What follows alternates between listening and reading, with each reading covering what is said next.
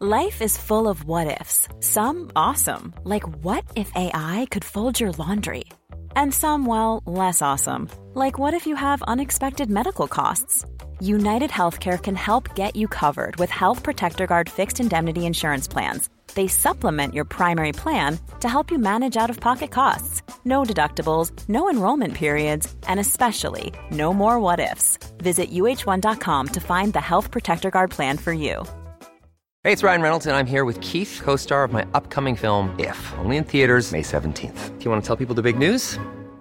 All right, I'll do. Sign up now and you'll get unlimited for $15 a month and six months of Paramount Plus Essential Plan on us. Mintmobile.com slash switch. Upfront payment of $45 equivalent to $15 per month. Unlimited over 40 gigabytes per month. Face lower speeds. Videos at 480p. Active Mint customers by 531.24 get six months of Paramount Plus Essential Plan. Auto renews after six months. Offer ends May 31st, 2024. Separate Paramount Plus registration required. Terms and conditions apply if rated PG.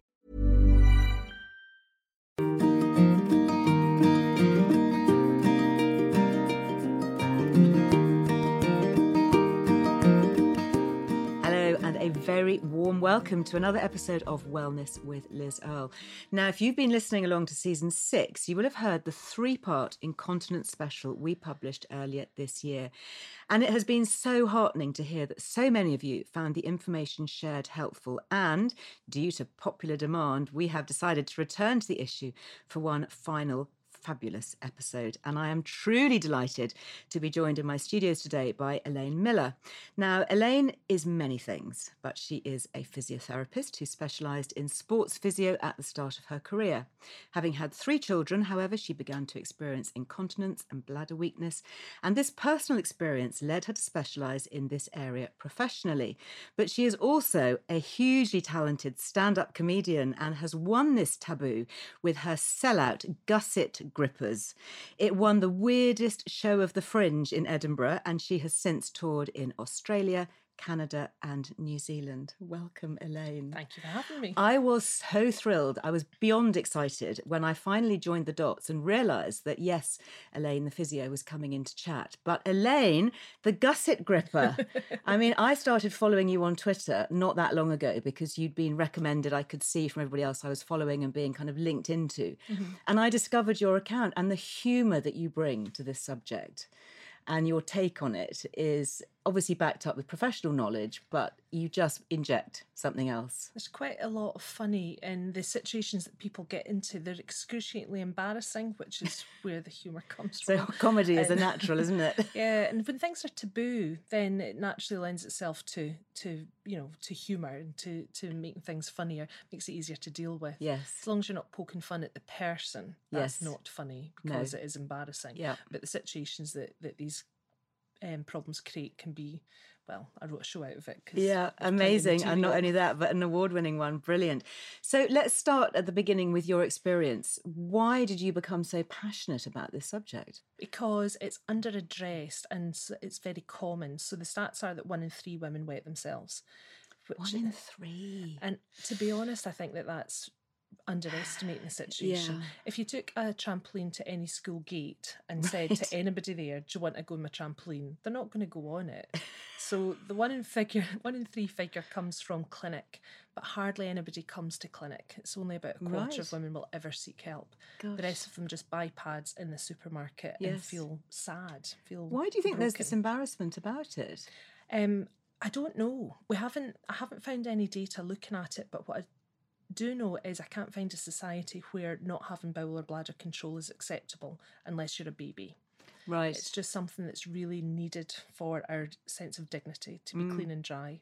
Um, we're not warned about it. I mean, I'm the mother of five, and and uh, you know, obviously, I was told to do my pelvic floors, but there was no real enlightenment or offer of help or support. And and it's extraordinary, is it, that post childbirth it can be such a big problem. Yep, it's one in two postnatal women, and if you wet yourself in the last six weeks of pregnancy or the first six weeks of um, having had the baby, then that doubles your risk of postnatal depression. Does it really? But it's not even just the, the postnatal women because they respond really well to treatment. It's often later on. If you don't do anything about it, then you're still likely to be leaking when the baby's 12 and starting high school. And if you don't do anything about it, continuing, it impacts on everything that you want to do. And the second most common reason for a mo- woman to move into residential care, into nursing care, is incontinence. Right. And a lot of these women will just have had old birth injuries that if we'd got hold of her earlier, Really? if we got hold of her when she was menopausal and said, Yes. Do your pelvic floor exercises, can we help you with anything? Maybe they wouldn't be having to move. Yeah, I mean, we do talk a lot about menopause here on this show. Mm-hmm. Do you find that that's a key time for women to come forward? Yeah, the loss of estrogen impacts on the pelvic floor muscles and the ligaments that they attach onto. Right. So often women are absolutely fine until they're menopausal. It's weird, And isn't then- it? Because we often think about hot flushes and all those traditional symptoms, but we're not told that actually incontinence is one of the joys that can suddenly pop yeah. up unexpectedly. This is the shame thing as well, because aging, you know, there's taboos and Sure. stigma around aging, but there's a lot of lot of taboos to do with anything to do with female genitals. And if you're going to talk about incontinence, you're talking about fannies. So people blush. Now, one of the things that I've heard about, particularly after childbirth and, and when women do seek help and they seek surgical help, is having this thing called the mesh. Mm-hmm. And there's obviously been quite a lot of controversy in the media about that. Talk us through it, because the mesh is something that we've not ever really talked about on this show before. So, conservative treatment, physio doing your pelvic floor exercises works for the majority of people, but there will be a number of women who perhaps have got really significant vaginal prolapse or something that's causing their, their, their condition that won't be helped just with simple treatment. So, historically, the surgery that they used to do was like a really complex nip and tuck that they would do with their own tissue, but it's a big operation. It would take about five hours and it's got a six hour, a six week recovery rate. Wow. So it's a big surgery, and it would mean that there's lots of women that couldn't have that operation because it's Which bits would they nip and tuck? Um, with it, well, I'm not a surgeon, but the the structures that are supporting the vagina and Mm. the bladder, they would, um, if those have become weakened and the organs that are sitting up are not being supported properly by the pelvic floor, then it's the underneath bit that they're tightening to make sure that things stay up where they should be. Right. So the there was old technology of using a patch um, for an abdominal hernia, and the pharmaceuticals thought this might work for uh, prolapse. So they just used the old technology, stuck it into vagina. That should be happy days. And for lots and lots of women, it has worked and it's been really successful. Mm-hmm. But they didn't have to test the implants because they already had approval For the- hernia. for hernia. And it turns out that vaginas and abdominal com- um, cavities aren't quite the same thing. So for some women, the mesh has failed and become com- it's caused all sorts of complications, and a big number of women have been left disabled because of Oh the my mesh. goodness.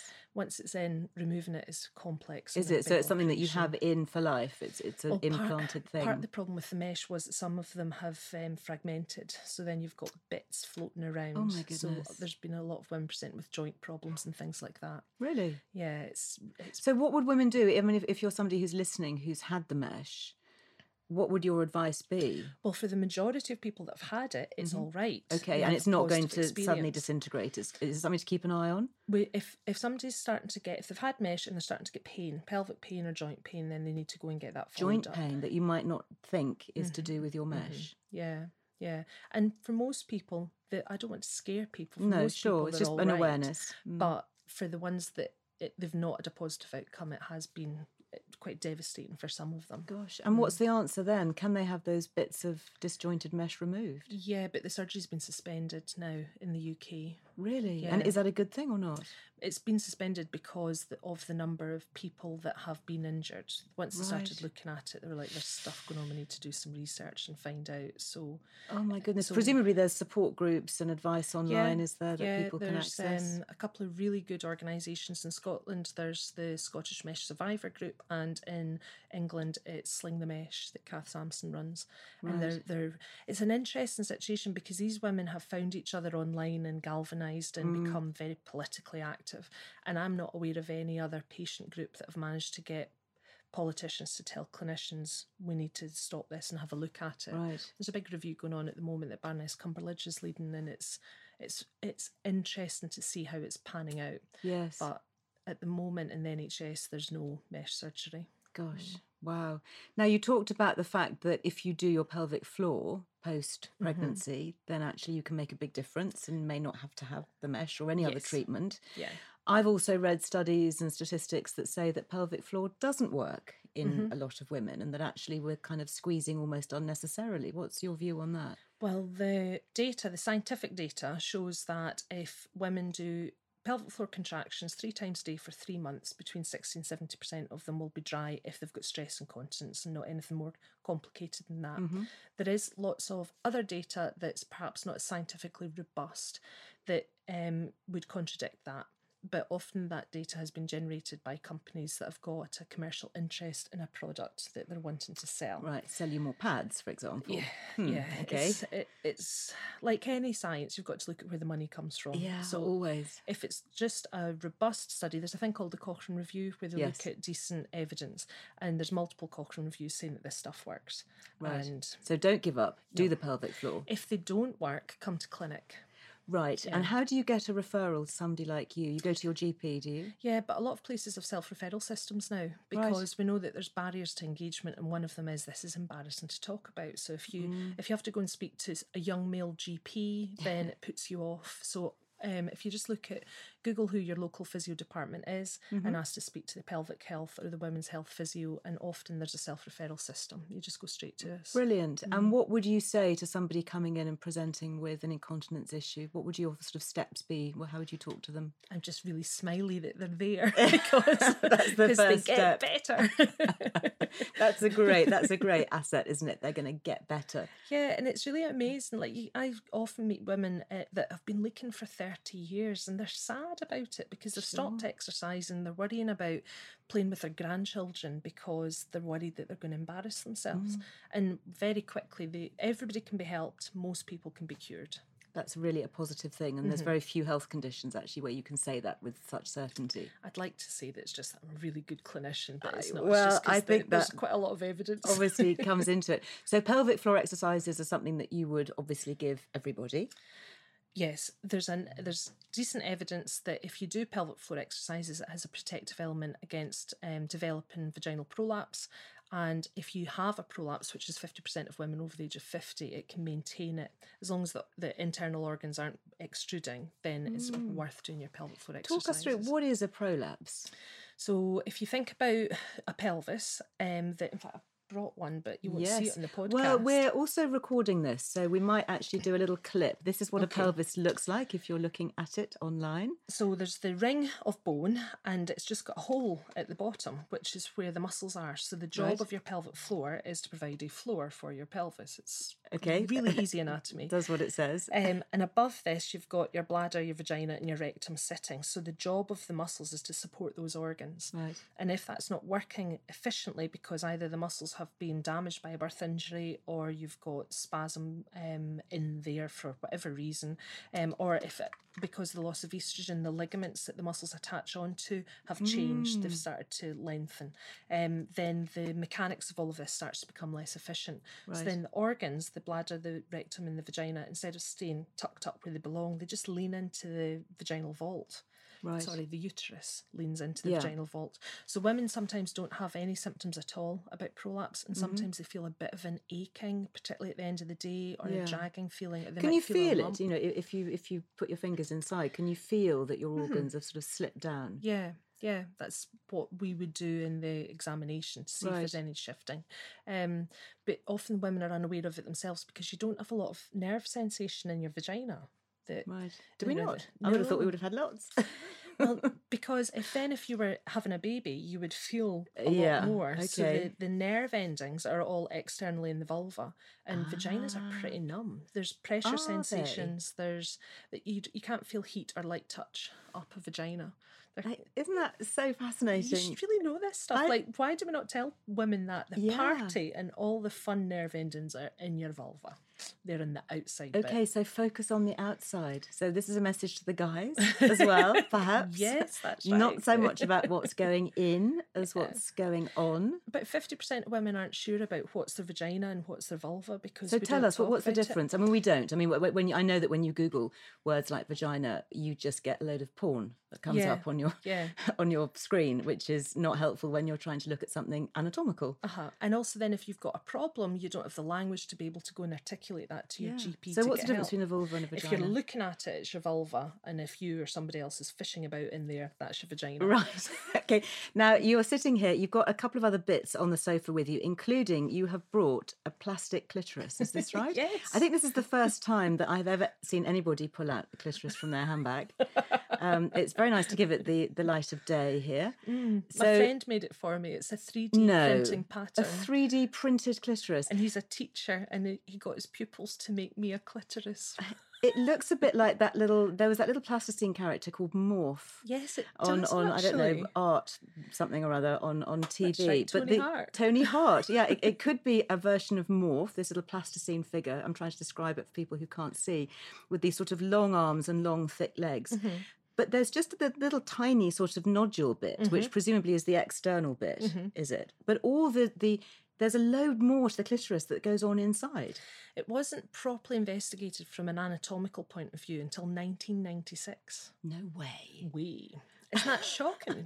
Nobody thought what's this incredibly important Nope. structure. Nope. So how does it work then? Why have we only got a tiny bit on the outside and all this load of gubbins on the inside? Yeah, it's a much so uh, originally, like you know, people know where their clitoris is, but the, it's just a tiny wee button bit. Yeah. and underneath it, you've got two legs, two that go down the inside of the labia, and two that go round the vagina. And they think that's what the G spot is now.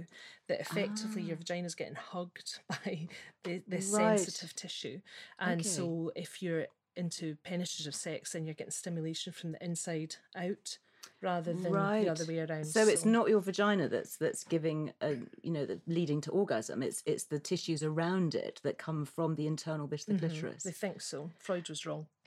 Okay. Um, and the G spot, how how do we identify where that is? I mean, or is it does it exist? Is it a real thing? It's a debate. There's people who Why is it believe called that they have one after some man that decided that it was a thing. Really? It's like the Graham spot or something, is it? Gordon. Maybe he was Scottish. I don't know. he was very pleased with himself anyway. um, and it's it, it's a point that we don't understand about female sexual function. And as you get older, particularly once you're menopausal, because of vaginal atrophy that happens because of the loss of estrogen, it affects the structures of the clitoris. Really? So the the um, the skin that's supporting it and all of the tissues that are around there, they're all affected by vaginal Yeah. atrophy. It's not just the wall of the vagina. I mean, I have heard thins. of clitoral atrophy, so presumably that's Yeah. the same thing, is that it's, Yeah. it's affecting those tissues. So that's why I get quite cross about women who aren't on vaginal estrogen Yes. when they, they need it because Yeah. the symptoms of living with this, it's really itchy, it's really uncomfortable. And it's not just, you know, around the vagina, the skin around or the tissues around the urethra start to Mm. um, become thinner as well. So you're more prone to getting urinary tract infections. Yeah, it's amazing, isn't it? The rise of things like cystitis and UTIs, urinary tract infections, caused by low estrogen from our sort of mid 40s or onwards. And it really impacts on quality of life. Yes. So why should we be putting up with it? And of course, eh, having vaginal estrogen is super safe. I know there's been lots of studies, wrong studies, you know, raising the risk of breast cancer and all of that, but that's very much about the oral kind of HRT Yeah. Mm-hmm. that you take. But certainly having vaginal estrogen in terms of creams and pessaries, Yeah. Even people with breast cancer can That's have it because it doesn't circulate through the body, does it? It just That's right. stays within the vaginal wall. And the, the difference that that makes to women's well-being, for instance, a friend of mine's a geriatrician, and he's started putting all of his um, female patients that are admitted onto the ward onto vaginal estrogen because of the reduction in urinary tract infections, and also it means that then they're not hurrying to get to the toilet, and hurrying Right. when you're older is a risk of fall. Of course. And if you fall and break your hip, because you're then- rushing to the loo. Incontinence and falls is really, really linked. Is it? Mm-hmm. It's amazing, isn't it? These things that you don't think about, then and when you extrapolate them out, then and realise the consequences. And most of these conditions could be helped if we can get them into clinic Yeah. even in older frail women they can they usually they can be helped And even older women, presumably those in care homes, for example, can still benefit from vaginal estrogen. yeah there was a study done in um, canada i think where they were looking at women who were in, in residential care but they were mentally very very alert and they got Mm. them doing pelvic floor exercises and i forget the data off the top of my head but like six months later i think it was about 60% of them were still dry That's Amazing. amazing, isn't it?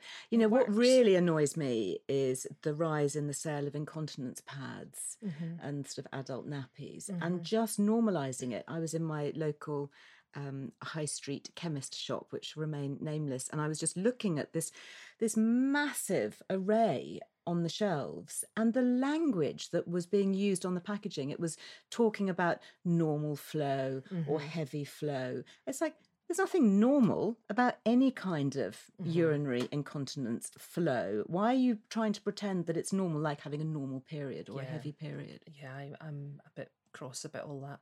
The Royal College of Nurses and the Royal College of Midwives um, had a successful complaint through the um, Advertising Standards Agency about the language that the pad manufacturers use. Really? Um, um, so there does seem to be a, an increasing appetite to consider the way that they're approaching that, but it'll, be interesting to see whether that leads to actual change.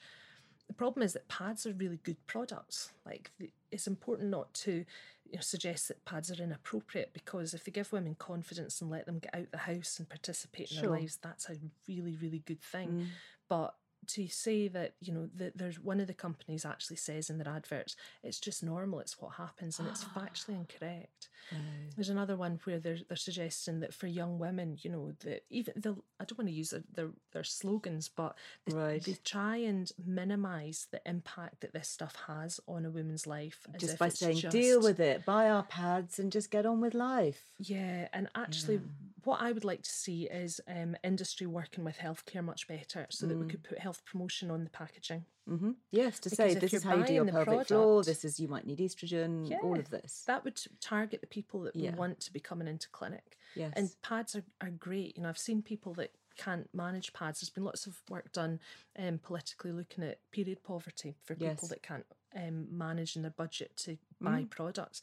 Well, pad poverty is a thing as well, Yeah. and incontinence doesn't go away. Periods will stop with age, Yeah. but incontinence just gets worse and worse. So you're going to need more and more treatment. pads, and it's taken up more and more of the family budget Mm-hmm. on something that is hopefully not necessary or can be reduced. It's about a grand a year if they're buying the big pads. And about 50% of maxi pads are bought for bladder management. They're too embarrassed to buy an No, incontinence pad. so they'll go they're and buy- sanitary towels. Yeah. That is extraordinary.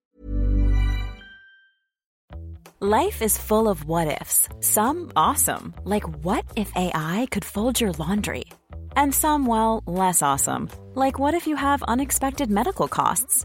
United Healthcare can help get you covered with Health Protector Guard fixed indemnity insurance plans. They supplement your primary plan to help you manage out of pocket costs. No deductibles, no enrollment periods, and especially no more what ifs. Visit uh1.com to find the Health Protector Guard plan for you.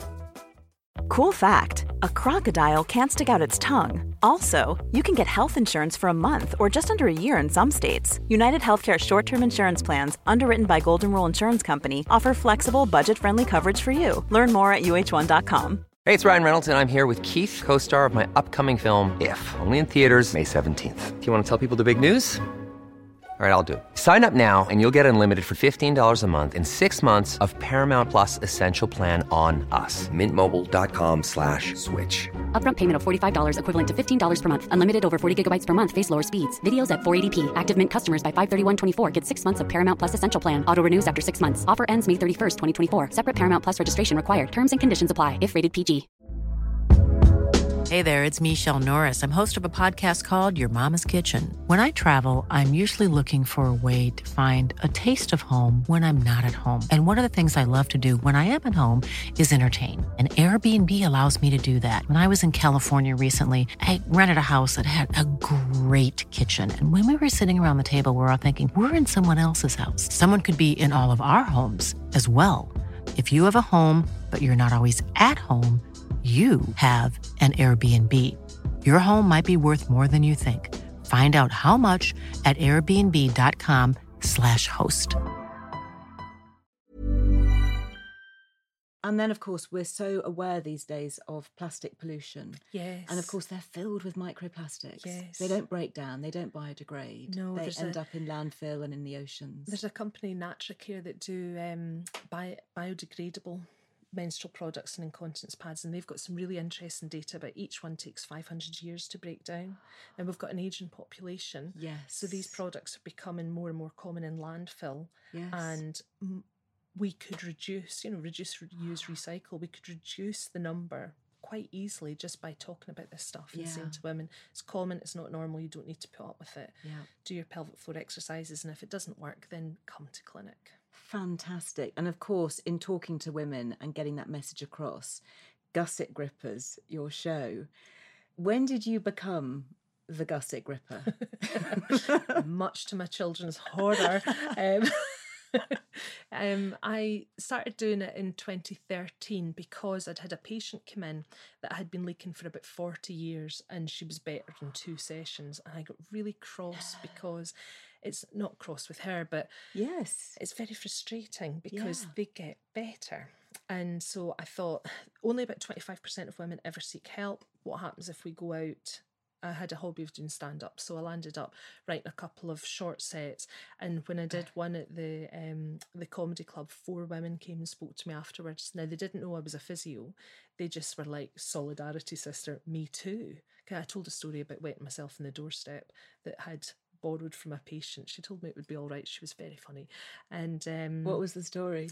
um, she had wet, she'd put her key in the lock and then wet herself, which is really common because normally it's um, called urgency. You should be able to wait between two and four hours between first feeling the urge to pee and actually going. Really? It's a so long time. that is a long time. If you think you need the loo, you should be able to wait two to four Mhm. hours. Four hours is is ideal, but we'll let you get away with two. Um, and anything less than that is not normal. So- Really? not normal. Oh my goodness, I'm writing note to self here. Okay.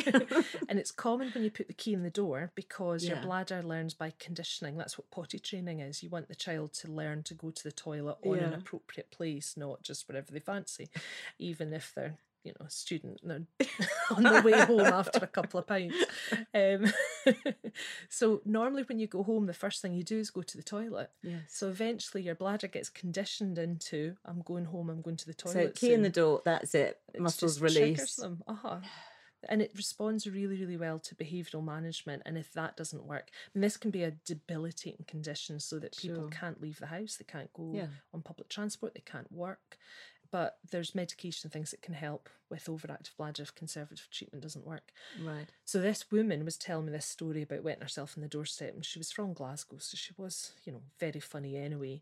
And I kind of stole her story and thought then, after these four women mentioned it, maybe this would work. What would happen if you gave evidence based information in a ridiculous setting like in a comedy place? And what seems to happen is if I'm making a joke about an incontinence pad and the women that use incontinence pads get the joke, they start laughing. Mm. And then the women that are ashamed because they've been using incontinence pads know that they're not on their own, they're not alone because they get the joke as well. You've got permission to laugh. and the social isolation of this stuff is huge. Yeah. People are just embarrassed. Yeah. Well, we are so loving the fact that we can shine spotlights on these taboos, which are not funny, but there is obviously a huge amount of humour, as in the storytelling. So, your award-winning show, how did that come about? Was were were you did you design it as a gusset gripping show? Yeah. Um, Was it all about incontinence? Yeah, and prolapse and um, orgasm, and because we don't educate in school in sex ed, you don't get taught about what sexual function is and about what's normal and what's not normal. So if you can't, if you don't understand what your own anatomy is, you can't identify if you've got a problem.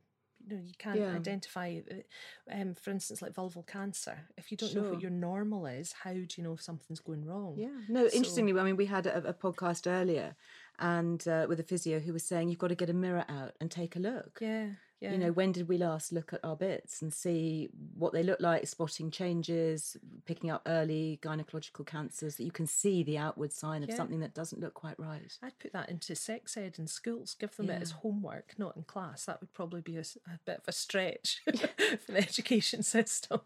But give them a, a map of what their anatomy is and see if mm-hmm. they can find their urethra. Lots of women think they pee out of their vagina because nobody's ever explained to them where your pee hole is. Yes. Usually somewhere north of the vagina. And um, why should they not know? Yeah. So I would, yeah. So the aim of the show Mm. was that people would leave knowing what a pelvic floor is, what it Mm-hmm. does, why having a good one is smashing, and where to take it if they think it's wonky. Right. Um, and if you have good, strong pelvic floor, the motivating factor is it improves your orgasms Right. quite quickly. So why is that? How, how does that work then? because an orgasm is in part a flickering contraction of a pelvic floor, and that's true of both sexes. And um, but men only get four to six of these sort of cycles, and women get ten to twelve, and that's that's a shame. Um, So we, we men. are designed to have more orgasm. women have stronger and longer orgasms. Yeah, Mm. So what's with the thing about female ejaculation? Yeah, that, I, I don't know is the answer to that. There's been various studies that say it's not a thing, that there's um, no evidence for it, or it's it's urine. It's somebody that's Mm. losing control of their of their bladder at that point. The women who report that they have that they are able to ejaculate get very cross about that and Right. say no, it's not. It's something different. Well, I have read studies actually that have analysed the fluid and say it's not urine, Mm-hmm. that it's and it's clear and it you know it has Yeah. a different.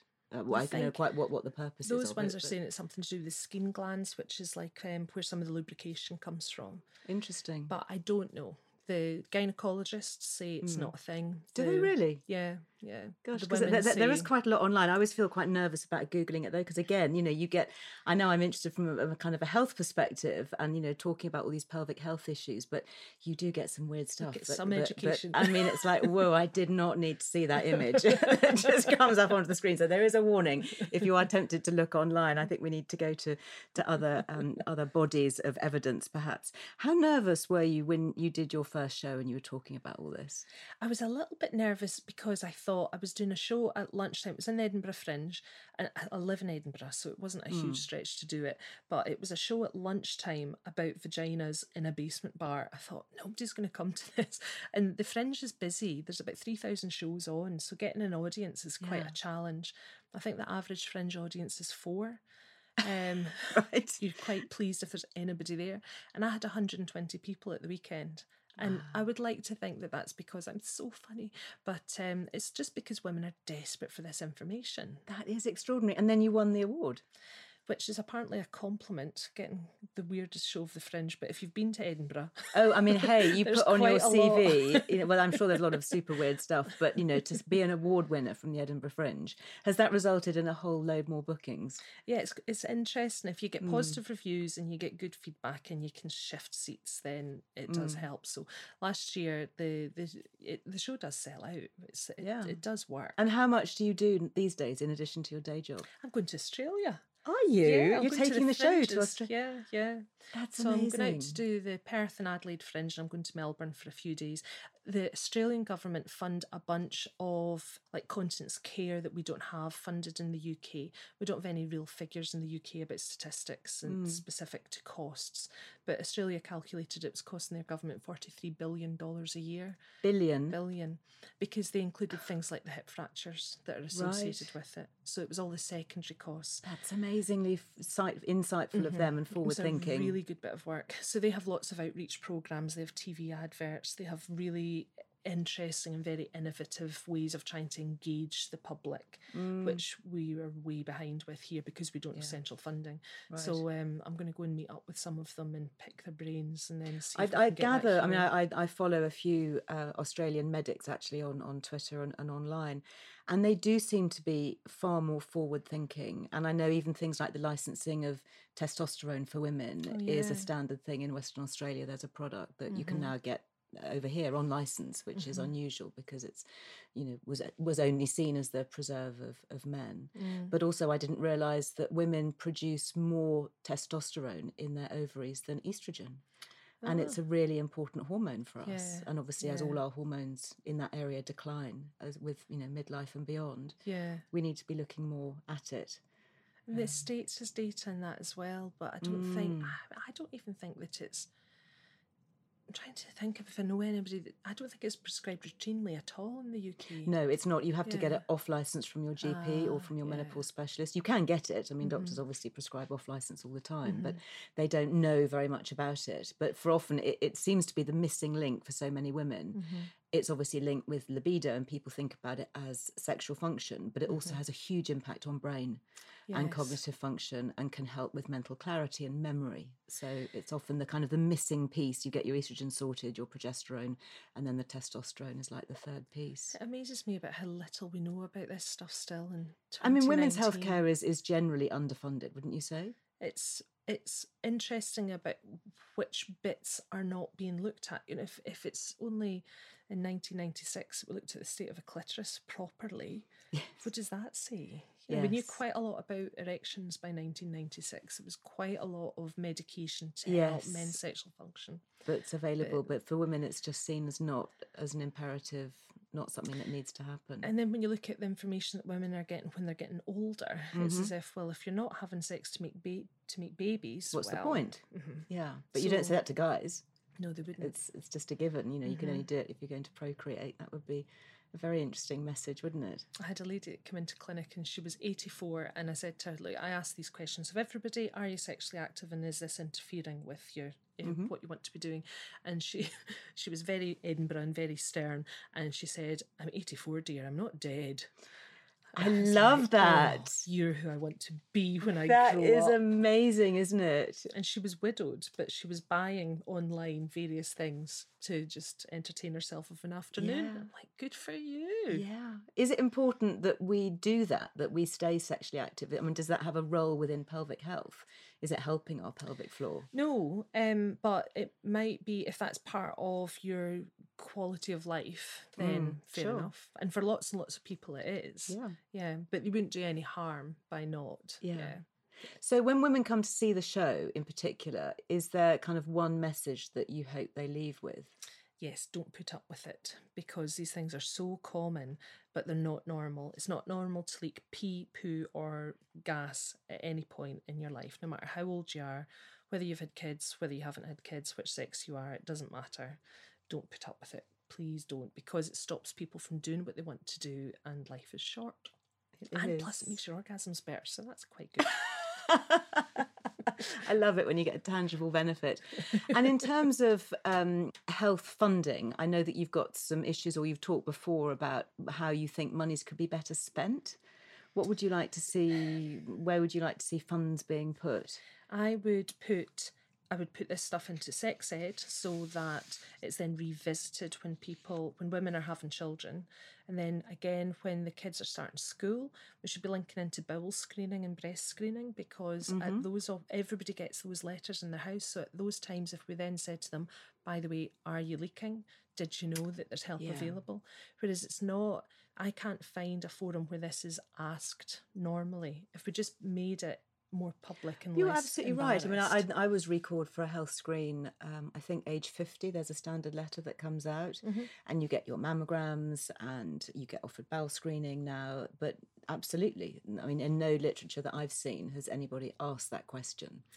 So I'd quite like to do a, a public health campaign about pelvic health and just to explain to people what is normal, what is not, where you can seek help, and these are the things that you can try on your own. Um, when you look at things like for um, activity levels, trying to get people to engage in exercises is challenging, but the This Girl Can campaign was amazing.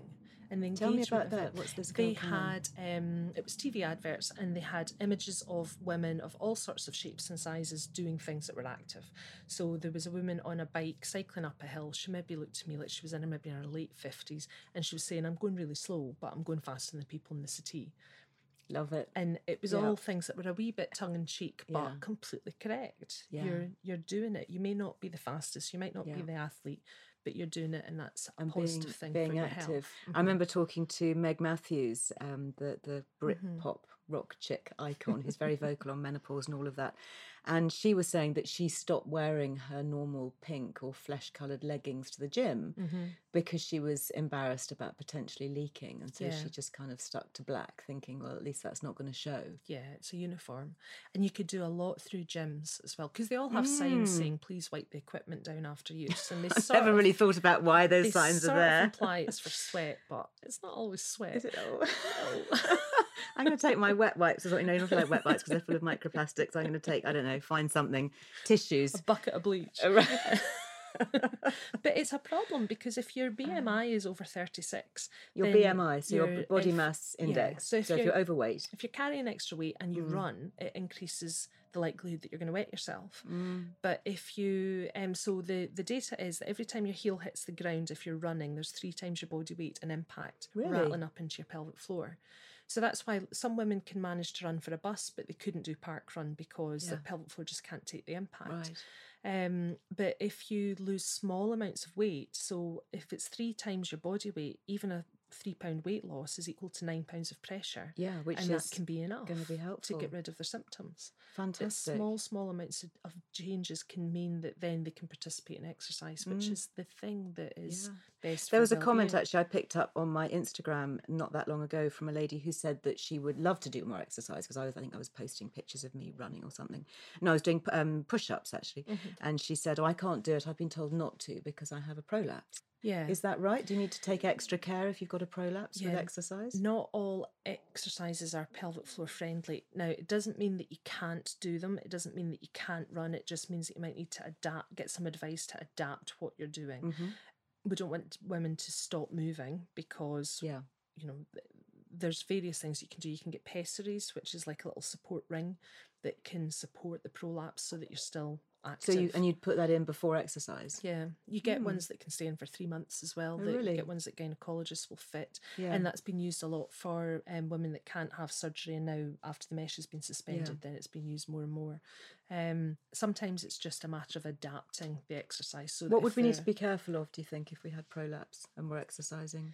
Um, well, you can make it worse. So Right. it can it can Generally, advance, so yeah. just any exercise, just be careful. If you if you're wetting yourself when you're exercising, there's something going wrong with your Right. pelvic floor that you're doing something that the impact is not being um, supported properly by your pelvic floor. It doesn't mean that you can't do it, but come to clinic because it's not always that it's a weakness. Sometimes it's that the pelvic floor is uh, too rigid; it's not able to relax properly, so it's Right. working all the time and it gets tired. So listen to your body Mm-hmm. and take action. Don't think it's normal and it's just part of what you need to put up with. Yeah. Yeah. It's so brilliant. Honestly, I'm so thrilled that we have connected Yeah, and, that, and that you have been in. I wish you huge success. Are you going back to Edinburgh next time, do you think? Uh, I'm not going to go this year because I'm going to I'm going to Australia, um, and um, I'm going to try and get some data to see if it works. Because if you can show that you could use humour as a health promotion tool, then Yeah. you can then you can maybe get some proper. And can women done. see this? Do you have YouTube or any videos No, available? To sort that out. I'm Yes, just a people, bit you a need to share I'm a bit slow with all that. You need to do a show Yeah, and have somebody have somebody put it up. But we can follow you on Twitter. hmm Yep. And- And, um, I'm trying to do Instagram, and I've been doing like a hashtag Drive By Christmas. So when I when I tweet, then the idea is that you'll be reminded to do your pelvic floor exercises because it's the forgetting that's the challenge. Yeah. So, if we follow you, we will hopefully Follow be me reminded. at Gussie Grips. Gusset grips. Gussie, G U S S I E Grips. Gussie- Gussie and when I tweet, you twitch your twinkle. I'm squeezing as we speak. Well, thank you so much. It's a pleasure to Thanks have you for with having us. me on. Thank you.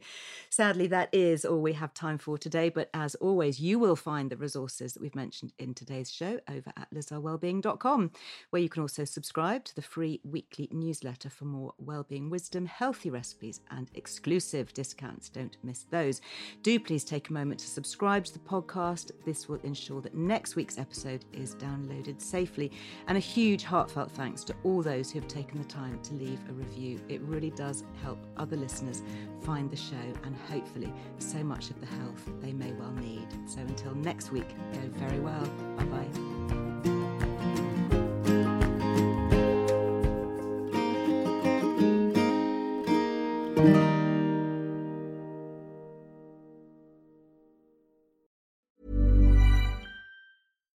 Hi, I'm Daniel, founder of Pretty Litter. Cats and cat owners deserve better than any old fashioned litter. That's why I teamed up with scientists and veterinarians to create Pretty Litter. Its innovative crystal formula has superior odor control and weighs up to 80% less than clay litter. Pretty Litter even monitors health by changing colors to help detect early signs of potential illness. It's the world's smartest kitty litter. Go to prettylitter.com and use code ACAST for 20% off your first order and a free cat toy. Terms and conditions apply. See site for details. Imagine the softest sheets you've ever felt. Now imagine them getting even softer over time. That's what you'll feel with Boll and Branch's organic cotton sheets. In a recent customer survey, 96% replied that Boll and Branch sheets get softer with every wash. Start getting your best night's sleep in these sheets that get softer and softer for years to come. Try their sheets with a 30-night guarantee. Plus, get 15% off your first order at bollandbranch.com. Code BUTTERY. Exclusions apply. See site for details.